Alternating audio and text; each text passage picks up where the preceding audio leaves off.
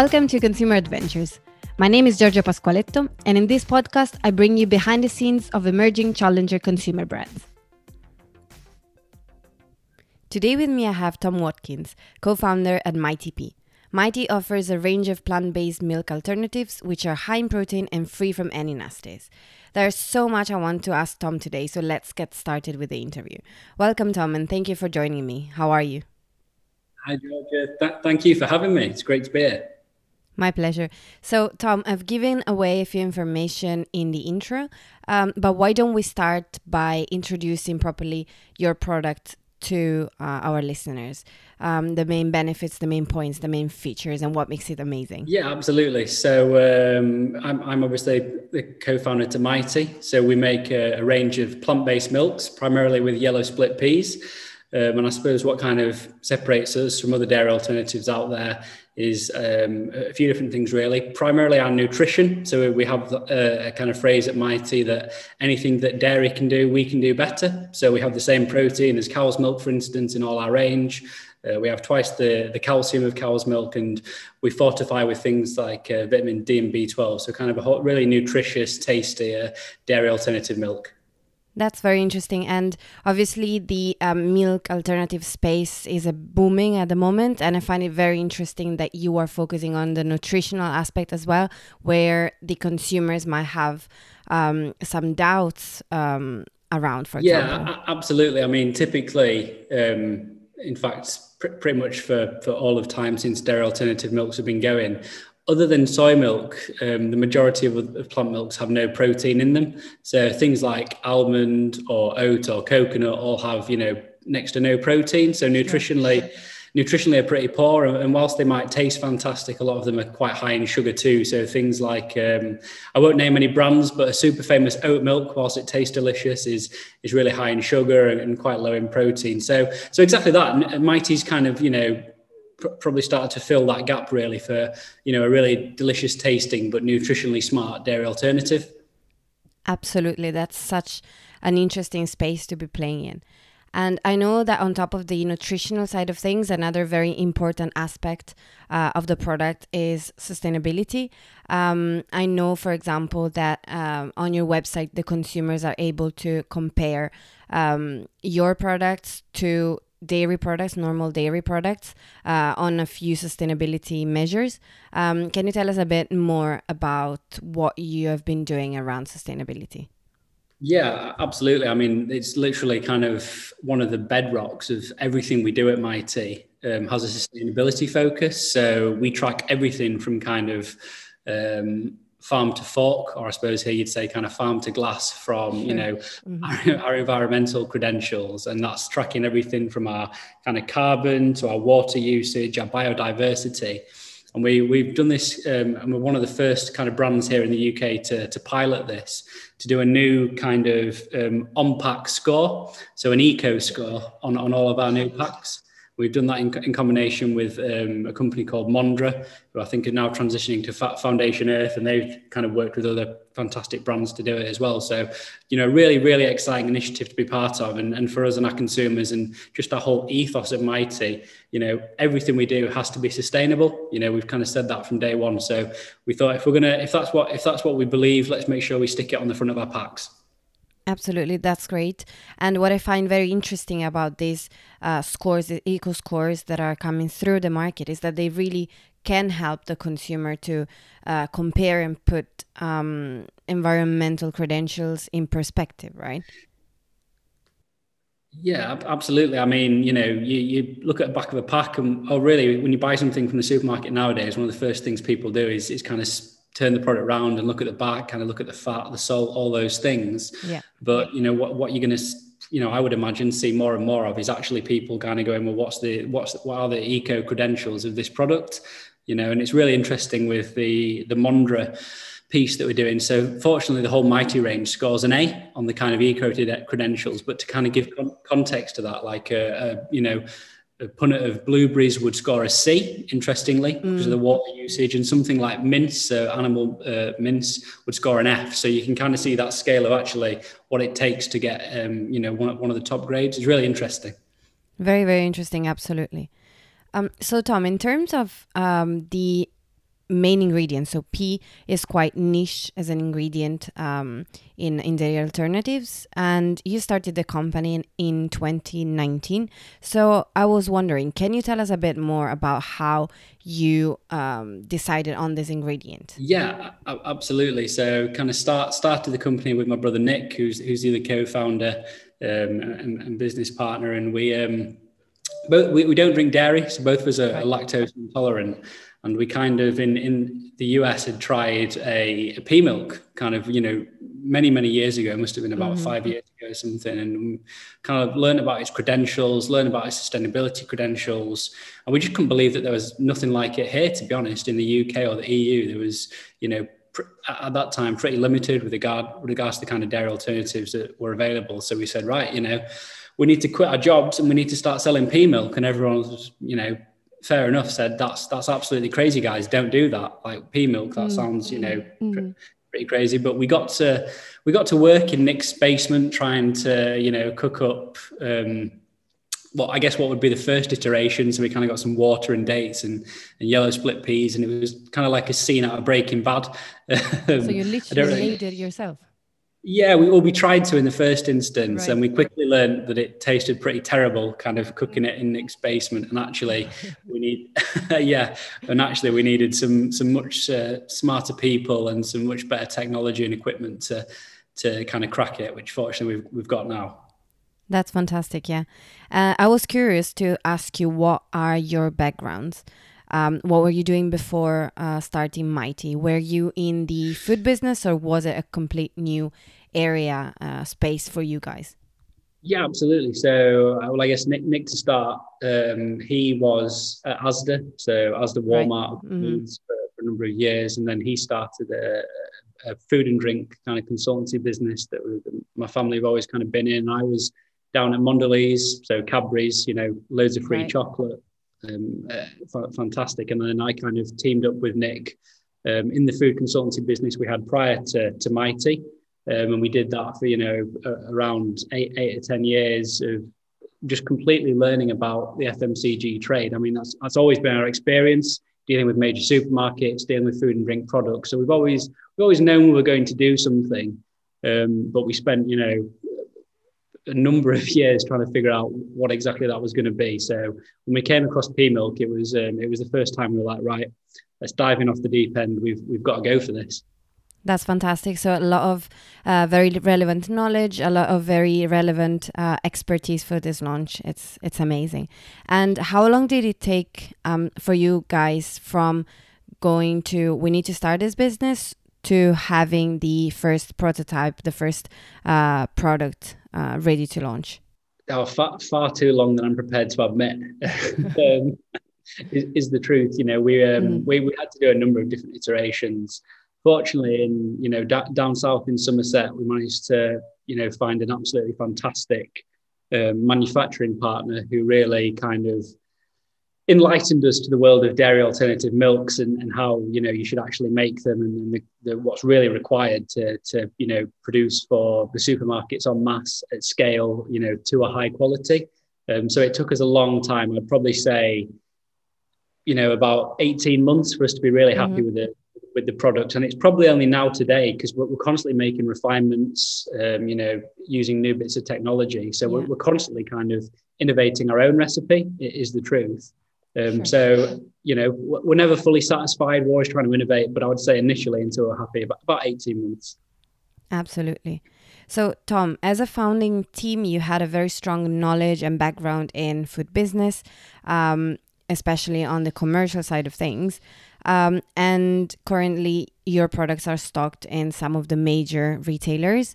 Um, to give a few names, Tesco, Asda, uh, Morrisons, Ocado, and, and so on, around five thousand in total. Uh, so my next question for you would be, is there something that you can share with us about how to get stocked at retailers and how to stay stocked as well? I, I'm man- mindfully, I know that we could do an entire episode just on this, but can you give us a bit of of an idea?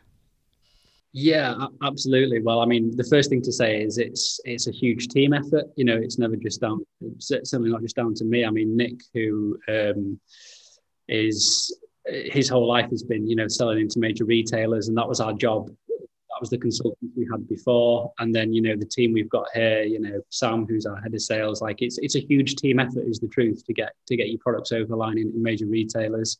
Um, I would say one one I guess I guess it's it's it's easier once you start to learn about this industry, but one big piece of advice, you know, you'll typically have one retail buyer, you know, for your category, for your product. Um, you know, they must get ten, twenty, thirty, forty emails a day from different suppliers wanting, you know, Tesco to list their products. So you need to find ways to stand out, um, you know, and, and do that in the right way, not not annoy them, but but kind of paint a really compelling story to actually, I mean, first, they have a fantastic idea and a, and a fantastic product.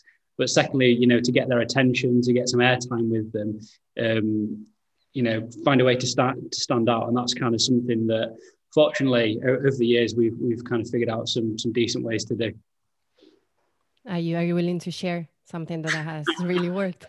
I can't be giving away all the secrets. Yeah, I mean, you know, lots of different things from, you know, it sounds simple, but if you say to a buyer, oh, I'm going to send you some samples, um, mm-hmm. there's a good chance they're going to sit in a, you know, mail room for three months. But if you put together a really fancy package, you know, if you actually go sometimes as far as to kind of deliver it yourself. I'm not saying you wait outside the retailer head office. I'm definitely not saying that to, do, to deliver it to the buyer, but it's, you know, that that kind of extreme of I, I'm going to find out who this buyer is. I'm going to find out a little bit about them. I'm going to make sure that, you know, when I get my chance to be in front of them, I'm going to, I'm going to pitch this product exactly how it needs to be pitched. I'm going to understand the category.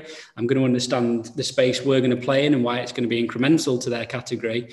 You know, your job as a supplier or as a disruptor brand is to firstly excite the buyer, but secondly, make sure you paint a really articulate picture on, you know, why they need to list this product and, and, and kind of really paint that clearly to them. Um, I, I would say that's, that's, you know, one, one of the things that sometimes people get wrong is just to go, oh, my product's great, you need to list it. Well, it's it's not as simple as that, you know, try and, try and evidence it, try and provide some, you know, statistics behind it, some category data, you know, all that good stuff to really get, get the buyer on side. I would say that's, that's absolutely paramount. Absolutely. Absolutely. And in terms of uh, some next plans you have for the brand, can you tell us something, something about next um, activities that you have in mind or next yeah. expansions? Yeah, of course. Absolutely. I mean, it's, um, it's, you know, like any, any startup, you know, we're, we're seeing pretty, pretty reasonable traction. So, you know, every six months here is, is feeling like six years with the pace that we're going at. I mean, we launched We launched in Tesco only in January, and we're about to kind of double our S K U count there. We've just launched our new um, uh, plant-based milkshakes there. So we've got a chocolate and a banana one. We're about to launch our barista milk there, which is a brand new kind of barista milk um, we've we've made to, to kind of replicates the flavour of dairy. And it's a pea and coconut cream blend, which is really kind of innovative um, barista plant milk, but it's got some absolutely fantastic feedback so far. So from that perspective, um, you know, we're constantly kind of launching new products. I don't know when this is going out, but t- today we launched in Co-op, so I can definitely reveal that one. Oh, so, congratulations. Which is really cool. And there's um, in Asda as well. Um, fantastic. Which, yeah, absolutely fantastic. So, you know, I guess for a, for a brand that's only been around for, you know, a short amount of time to have kind of Tesco, Sainsbury's, Asda, Morrison's, Co-op, uh, M and S, just, you know, been has been pretty cool. It's been a, a really, really steep learning curve. um, you know, we've had to scale at, at quite a pace, um, but we're just all about innovation. You know, we're building the team up quite, quite quickly. Um, so M P D, disruption, all of that's kind of at the heart of what we do. Absolutely. Yeah, you touched a few very, very interesting points that I want to explore further. Uh, the team, uh, the innovation, the uh, M P D. In terms of the team, um, how many are you guys now? How big is the team? And in terms of the split of responsibilities between yourself and your uh, your brother, your co-founder, can you tell us a bit more uh, about that? Yeah, absolutely. So the team by, I think, the end of September will be just short of kind of twenty people. So mm-hmm. not, not a huge team at all. Um, and there are some benefits to that, you know. Mm-hmm. If you're in a smaller team, it means that everyone's kind of taking ownership of their own kind of thing. It's quite an entrepreneurial environment. It's, it's pretty fast paced, but, you know, whilst we are a small team, we're also pretty quick. So we don't, it's not a, you know, forty-two gate process to get something approved or, or over the line. It's pretty much just a conversation in the office. And it's like, right, let's do it. Let's go. Let's start, you know, selling pea milk out of the milk, uh, milk crate on the road or whatever it might be, we'll, we'll kind of make ideas and, and execute them pretty quickly. And with regards to kind of the, the split to uh, myself and Nick, was that was that the next question? Sorry. Yes. Yeah, I mean, you know, because we've we've worked together for the best part of a decade, if if not more. The truth is, we've got a fairly um, kind of symbiotic relationship mm-hmm. in that, you know, we. I mean, really now I would say it's probably separated out more that Nick kind of really kind of owns the the sales side of it, and I probably veer more towards the marketing. Right. And when we kind of share the innovation stuff on the M P D. But, you know, because we're building up the team and and it's not just us anymore, there's, you know, some really fantastic people that have joined us. So, so you know, whilst Nick and I do share that and a lot of the investment and the investor stuff, you know, Nick and I do take ownership of, and ultimately the book the book stops with us. Um, you know, building that team out actually has meant, you know, it, it's more about building people up from within and, and getting people to take ownership of their kind of respective areas of the business, which has been absolutely incredible because, you know, um, you know, before Nick and I weren't sleeping, we were trying to have to sleep at the office. There was just no time. So it's been, um, it's been, a, it's been a whirlwind, but it's been fantastic to build a really, really great team under us. Absolutely. Do you sell internationally as well? Yes, we do actually. We do. So um, we we you know we've got a, some really big plans for where we're kind of going next. Um, but but currently we are shipping to places like Sweden or Malaysia or Ireland, just you know all over the globe. South South Africa, in fact, we started shipping to recently. So so absolutely, we started to kind of you know make inroads to build Mighty's presence out. Um, obviously, dairy alternatives all over the world, fortunately, are absolutely exploding. Absolutely. Um, you know, more and more cropping up every day. So it's been a it's been a product that that's been received really well in a, in all corners of the globe so far. Absolutely. In terms of uh, basis of this uh, dairy, dairy alternative milk, do you think you will stick to pea, or do you think you will, um, you know, venture also in a, in other bases? Yeah, absolutely. I mean, as, as a brand, we've started to transition more towards Mighty. And, you know, whilst yeah. uh, using yellow split peas is a large part of what we do, you know, we're not, we're probably not just going to be the the pea milk guys. You know, there's there's a lot more that Mighty can be and, and is and is becoming. Um, you know, with all our products, you know, we, we use the pea protein to make sure that we match cow's milk on, you know, protein content. But if we look at things like our barista milk, which contains coconut cream and oats, Um, you know, we are starting to venture out into other areas, yeah. and, and that'll probably become a big part of what we do. I, I can't, I can't reveal all the full details here because the M P D guys will will shoot me if I if I reveal too much. But we do, Secrets. Sure, yeah, we do have something really special lined up for the end of the year, which is probably something the, uh, the no one else in the, in this category or space has seen yet. So I won't I won't say too much more because I, I will get shouted at. But we've got some cool stuff on the way. Very, very interesting. Can't wait to see what that is. Now I really can't wait. We'll send you samples. Absolutely.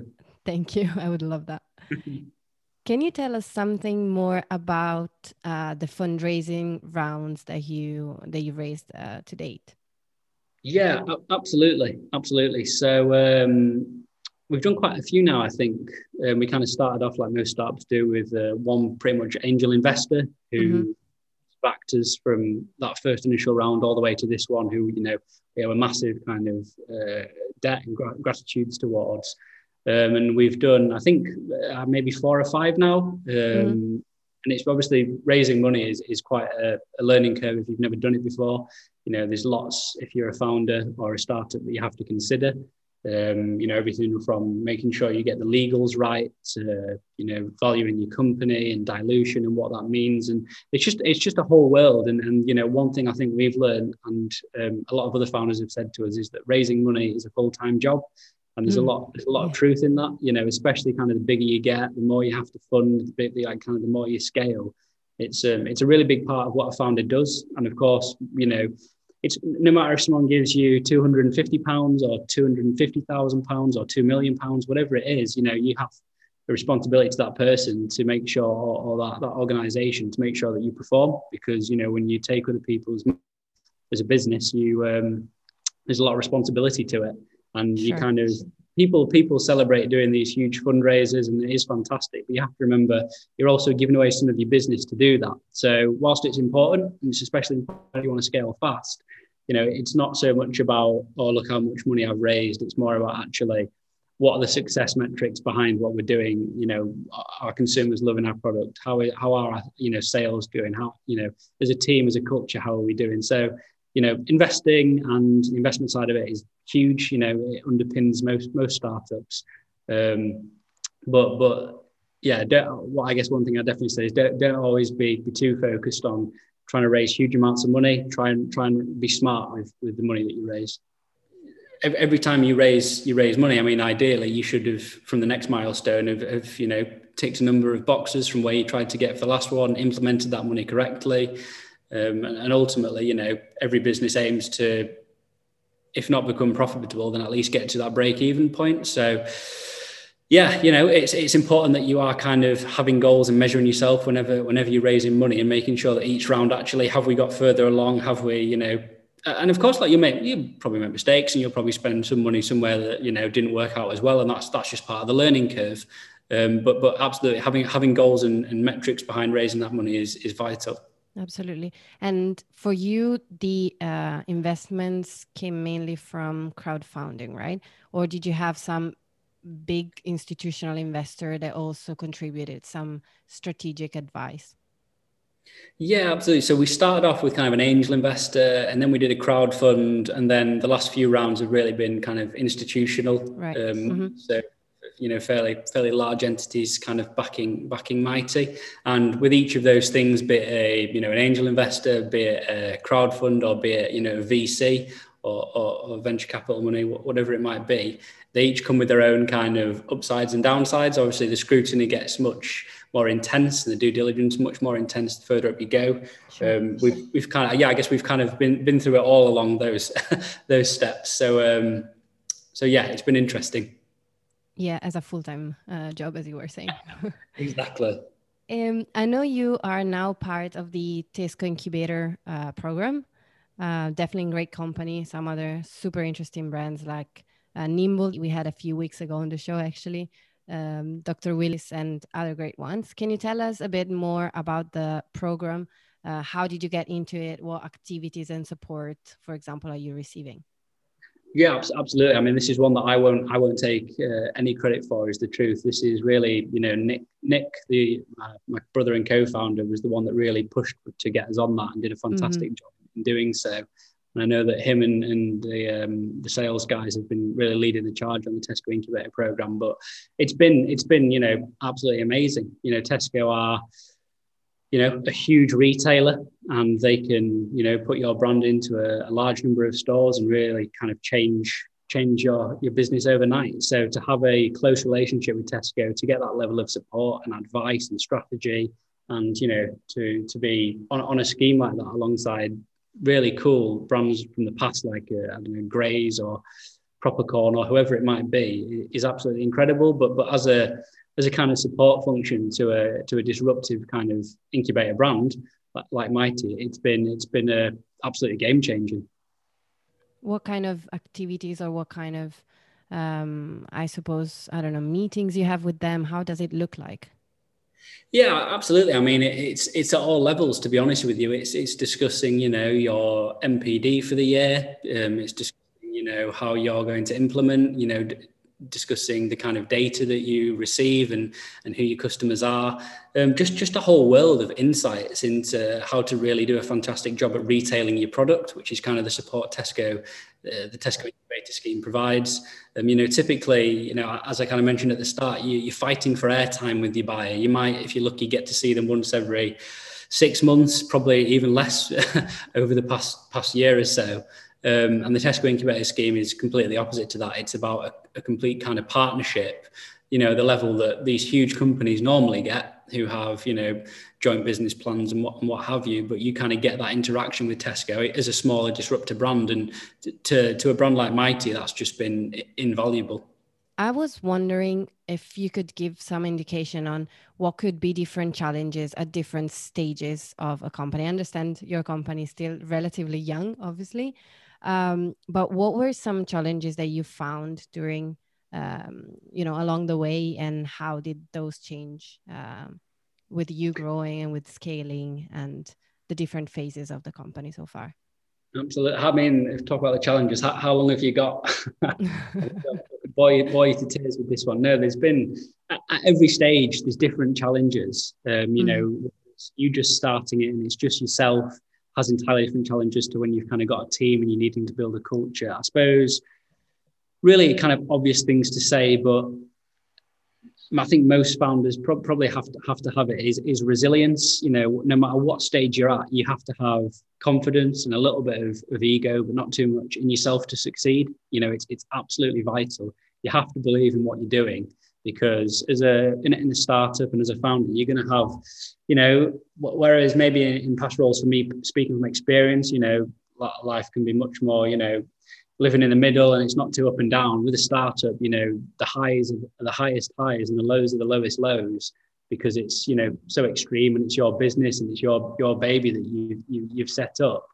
So resilience is, is absolutely key. You know, learning learning about your product, and it sounds like an obvious one to say, but inside out. So you know you know everything about your competitors, you know everything about who who buys your products, you know everything about where you sell it. Just knowing your whole world inside out, you know, which naturally does happen over time, I, I found to be absolutely essential into, you know, us starting to get some really great traction, I would say, is an important one. And just all, all the other things, such as, you know, when you get a bit further along building a team, you know, that comes with its own kind of complexities. You have to establish a culture, you have to get in the right people, you have to decide what kind of company you want to be.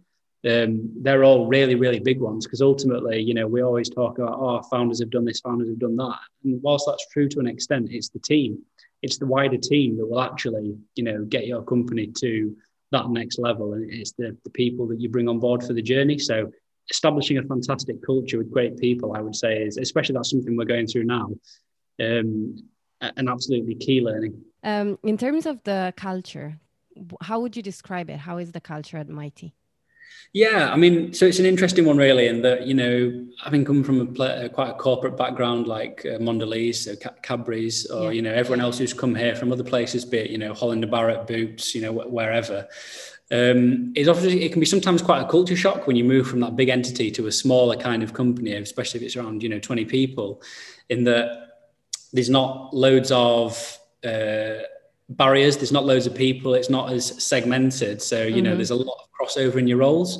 um I say as a culture we are all quite entrepreneurial. You know, Nick and I are not of the philosophy that we we want to micromanage people or anything like that. I think there's there's nothing worse. You just need to trust, you have to trust in people to do do the job that you've you've kind of set out for them, and and you know, if you treat people well, normally they'll they'll they'll treat you well and treat your business, you know, exactly what how, how you want. Ultimately, no one will bleed as hard for your business as yourself, as, you, as you'd expect. And that's the way it should probably be. Um, but treating people right is absolutely essential to, to getting the most out of people. And I think, you know, so, some companies get that absolutely spot on, and, and sometimes companies miss the mark. But in a startup, I'd say it's something to really focus on.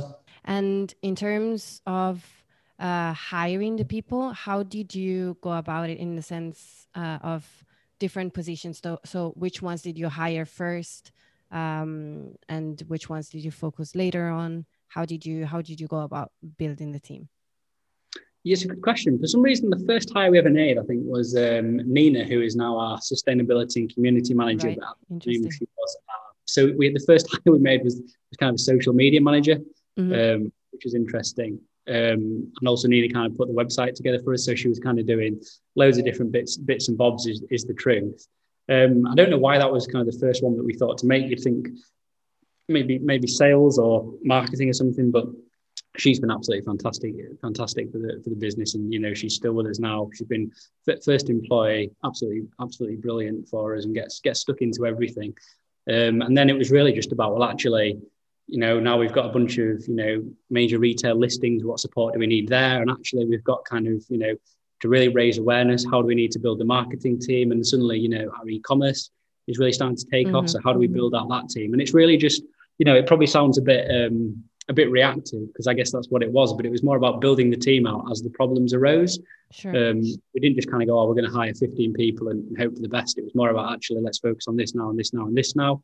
One thing I think we probably could have got better, and I guess lots of founders will think this, is hiring a team a lot sooner. So beginning to hire people way quicker. And there's always an element of control when it's your business. You know, it's your baby. You don't always want to hand over the reins, but ultimately, as I say, like, you have to trust in people. So I think, um, and I know a few founders have said this, building a team quicker, if we could go back, is, is something we would have done, because Nick and I um, have had far too little sleep in the last twelve months.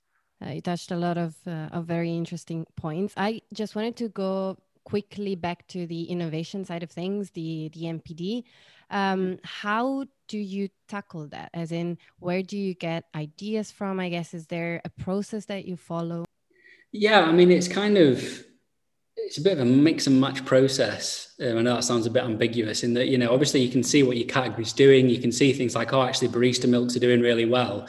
We don't try and pay too much attention to what any of our competitors are doing, mm-hmm. um, because I think, you know, Mighty as a brand is quite innovative, and it's quite, you know, exploratory in, in the directions we're willing to go. So we don't try and just, you know, we'd never just do a Me Too product. We'd never just say, oh, we'll just launch an almond milk, or we'll right. just, you know, launch a coat. We'll never do that. So for instance, we, you know, oat milk's in insane growth. It's, you know, growing at over one hundred percent year on year. I mean, every man and his dog's trying to launch an oat milk, just a norm. But to us, it was never, we were never just going to do that. So we kind of took, well, what is Mighty? We took the great nutrition, we took the fantastic taste, we took kind of the natural ingredients, and went, well, what would our spin on an oat milk be? You know, so we have a protein oat milk, which, you know, for instance, most oat milk has zero grams of protein. Um, in, in a single two hundred fifty milliliter glass, and we have eight grams, so the same as cow's milk. And then it was, okay, so actually we're solving a new problem in the oat milk category. And, you know, as far as I know, we're still the only protein oat milk out there that you can get in places like Sainsbury's and Tesco. But it, it's just that whole process of, well, what, what if our innovation, how are we going to get to it? You know, number one, it can never be a Me Too product. Number two, what's that, what is our brand and what makes sense for our consumers? And then number three, actually kind of getting in a, um, in a lab with the with the super fantastic uh, lab technicians and M P D technologists we have, and going, right, what can we cook up and how can we do it? And we'll say to them, look, you know, here are the bonkers ideas we've got. And they'll go, well, here's reason one, two, and three why that definitely won't work. And eventually you end up meeting somewhere in the middle where you do get something, you know, really great, and they kind of bring it to life and, and scale it. So that's probably a bit of an ambiguous answer, but that's, that's typically how most of our M P D has, has tended to go. Very, very interesting. I was um, wondering, in terms of your entrepreneurial journey, um, if you have always wanted to be an entrepreneur? Yeah, that's a great question. Um, everyone always asks us that. I'm always a bit flummoxed by it, because I think, does anyone, uh, may, maybe some people out there who are like nine, ten years old, like, oh, I'm going to be an entrepreneur. But I think for us, actually, it wasn't that. It was more, you know, well, I suppose it's interesting, actually. We've always been, in our, other than our first corporate jobs, we've always done our own businesses. So I guess we've always liked that. That, that freedom element to us has been really important, building our own culture, um, and, you know, building kind of, it sounds super cheesy, but a dream and a, you know, a mission that you really believe in has always been important to Nick and I. Um, so, yeah, I guess from that perspective, it's always been, we're going to, we're going to be entrepreneurial in what, in what we do. Um, but, I, but I think, it, you know, there's, part of me definitely at times has thought, God, I wish actually, you know, it would have been easier if I was much more happier to to kind of be part of a, a different company and, and work for someone else and all the benefits that come with that. But unfortunately, I think the way that we're, we're kind of programmed and built is that we we want to kind of do it for ourselves, and we want to scale it. And we are we are quite ambitious, as I know all, all entrepreneurs are. And, you know, there's some great sides to be an entrepreneur and some tricky ones too. So I don't think either side is right, you know, being an entrepreneur versus, you know, uh, being a colleague and working for someone. I think there's pros and cons to both is, is the truth. Absolutely. As a founder, who do you turn to for advice? It's great because you have your brother. Do you have someone else or some community, for example, that you turn to for advice? Yeah, absolutely. I mean, there's, there's a bunch of different things. Firstly, we do talk to other founders. Um, and I think that's one thing I'd recommend for any Um, any startup or, you know, challenger brand is try and talk to other founders. You know, for instance, Nick and I, you can always reach out to us if you ever wanted to just talk about business, because we we do that with other people, and it's, it can be quite a lonely journey, entrepreneurship, you know, um, especially if you've never kind of launched a business before. So so speak to other pound founders, and you'll quickly realize actually all the problems you have are, are shared Uh, across the board. They're not really normally unique to your business. They might they might be different in some ways, but overarchingly people will share share the same problems. So to talk to other founders would be one. Um, I'd say the second one would be I think we've been really lucky in our in our investors, in that we've got some absolutely fantastic uh, kind of mentors who have helped and advised us, and you know, granted us access to opportunities that, as you know, little old two and a half year old Mighty would have never had, um, which has been absolutely paramount. And then the really obvious ones, like uh, you know, our our mum and dad for both Nick and I were super um, encouraging of us being entrepreneurial and trying our own thing. They never encouraged us to play it safe. So I know that that kind of plays into it. So talk to other founders. You know, if you're fortunate enough to get some really great investors and mentors in your corner, that's a huge asset. Um, and, and for me and Nick personally, I know that, that family plays a big part. And I really like this idea of the whole family somehow uh, involved. Oh, it's the best. I mean, it's the best because family will tell it how it is. You know, there's yeah, no, uh, exactly.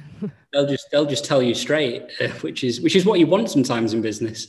Absolutely. Absolutely. Do you have a motto or a principle that you run the company by, but also that you live by? Yeah, I mean, there's a few, a few different ones. I mean, one that's kind of a more corporate uh, one, I suppose you'd say, that we have Mighty for you and the planet too. And that's the idea that, you know, all the products we make have to be nutritionally smart and super sustainable. So Mighty for you and the planet too would, would be kind of a huge one where, um, you know, I know Nick and I talk a lot about The Obstacle is the Way, which is a really fantastic uh, book. I don't know if, if you've ever read it or heard of it, but it, the whole premise of it talks about, it's, it's all about resilience really, and just mm-hmm. goes through people in impossibly tricky situations or difficult situations. And actually, you know, it's not about avoiding obstacles and resistance. It's about understanding that that's the way forward. So we we talk about The Obstacle is the Way a lot, which has been, been really helpful. I'd say, yeah, on, on a more personal note, that one, and a more corporate note, Mighty for you on the planet too. You mentioned resilience uh, quite, uh, quite a bit. And in your experience so far, um, apart from uh, resilience, what else do you think it takes uh, to be a food entrepreneur and really build a brand in, in this sector? Uh, yeah, apart from resilience, that's a great question. Um, you need to be a, you need to be okay to, this is super obvious, but you need to be okay to fail. Mm-hmm. Um, I keep hearing that a lot, a lot lately, that, you know, the most successful people fail the most. And I think there's a lot of truth in that. You know, mm-hmm. you're going to get things wrong starting a business. You're going to make mistakes. You know, things aren't going to go right, and you have to be completely okay with that. So getting things wrong is an absolutely huge, huge part of being an entrepreneur, and accepting that. And failure is not is not final, in the sense that, like, you, you know, you'll you'll come back. If you're if you're someone that's scared to make mistakes and scared to fail, like uh, you know, entrepreneurship might not be for you, because it's mm-hmm. actually a big part in in how you succeed. I'm bloody still getting things wrong every every other day here, so um, you know, but but it's okay. That's part of it, and everyone that works here will get will get things wrong. That's that's the way it is. Um, so yeah, not being afraid to fail would, would definitely be uh, would be high up that list, I think, of other advice alongside resilience. That's a very, very good point. Of course, if you never try anything, you won't ever fail, but you will you will be stuck where where you started. Basically, you will never move forward. So it's a, it's a very, very good piece of advice. Can you maybe share if if you want a failure that turned into some opportunity or some uh, some achievement? Yeah, of course. Yeah, I mean, I suppose a really good one is we, you know, we spend, we made the, so the barista milk we've made, um, this is the second iteration of it. So we made one the first time around, um, you know, which was a, in the old packaging, it was a slightly different recipe, but, you know, we made, you know, thousands and thousands and thousands of cartons, you know, huge kind of expense. And, you know, we planned to launch it in the coffee trade, and we planned to launch it in the coffee trade around uh, March fourteenth, twenty twenty.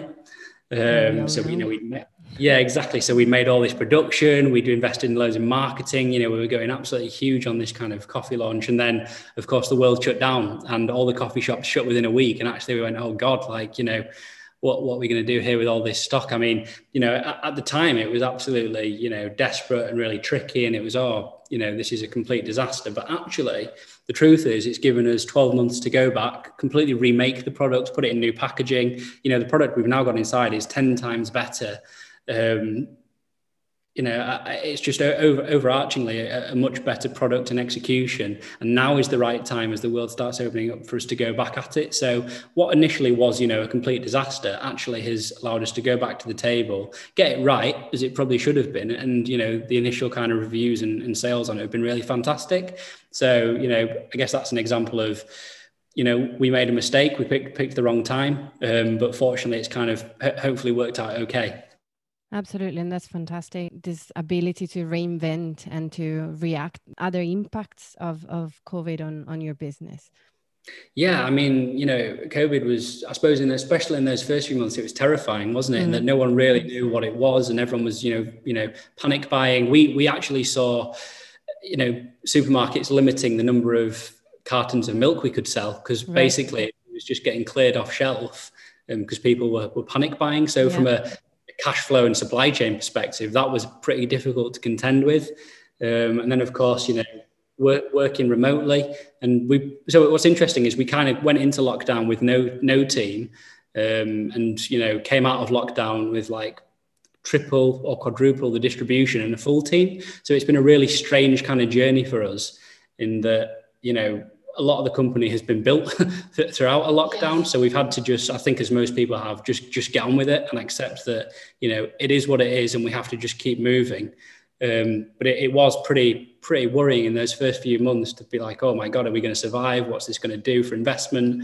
But fortunately, everyone stuck by us, consumers have stuck by us. And, um, you know, I think we've, we've walked out the other side lar- largely unscathed, fortunately. That's fantastic to see how you came out stronger uh, on the other side. Very, very impressive. And I'm glad to hear that. So one last question before uh, I let you go, Tom. Um, if our listeners want to interact you, with you, where can they find you? Yeah, absolutely. If you just send me a mail to tom at mighty pea dot co dot uk, so tom at mighty pea dot co dot uk, um, I'm absolutely always happy to chat with any of the founders, you know, whatever it might be, if it's business related, if it's kind of, you know, emotional or mental related, because I know how, how tricky it can be. You know, I, I always try and chat to other founders about it, and I'm always happy to have... Uh, to have anyone reach out and speak to me if they wanted to. That's fantastic. Thank you so much, Tom. This was really, really interesting. And uh, thank you so much for your time. I'm sure it will be very useful for a lot of other founders uh, that are listening. Thank you so much. And thank you for listening. I'll see you in the next episode.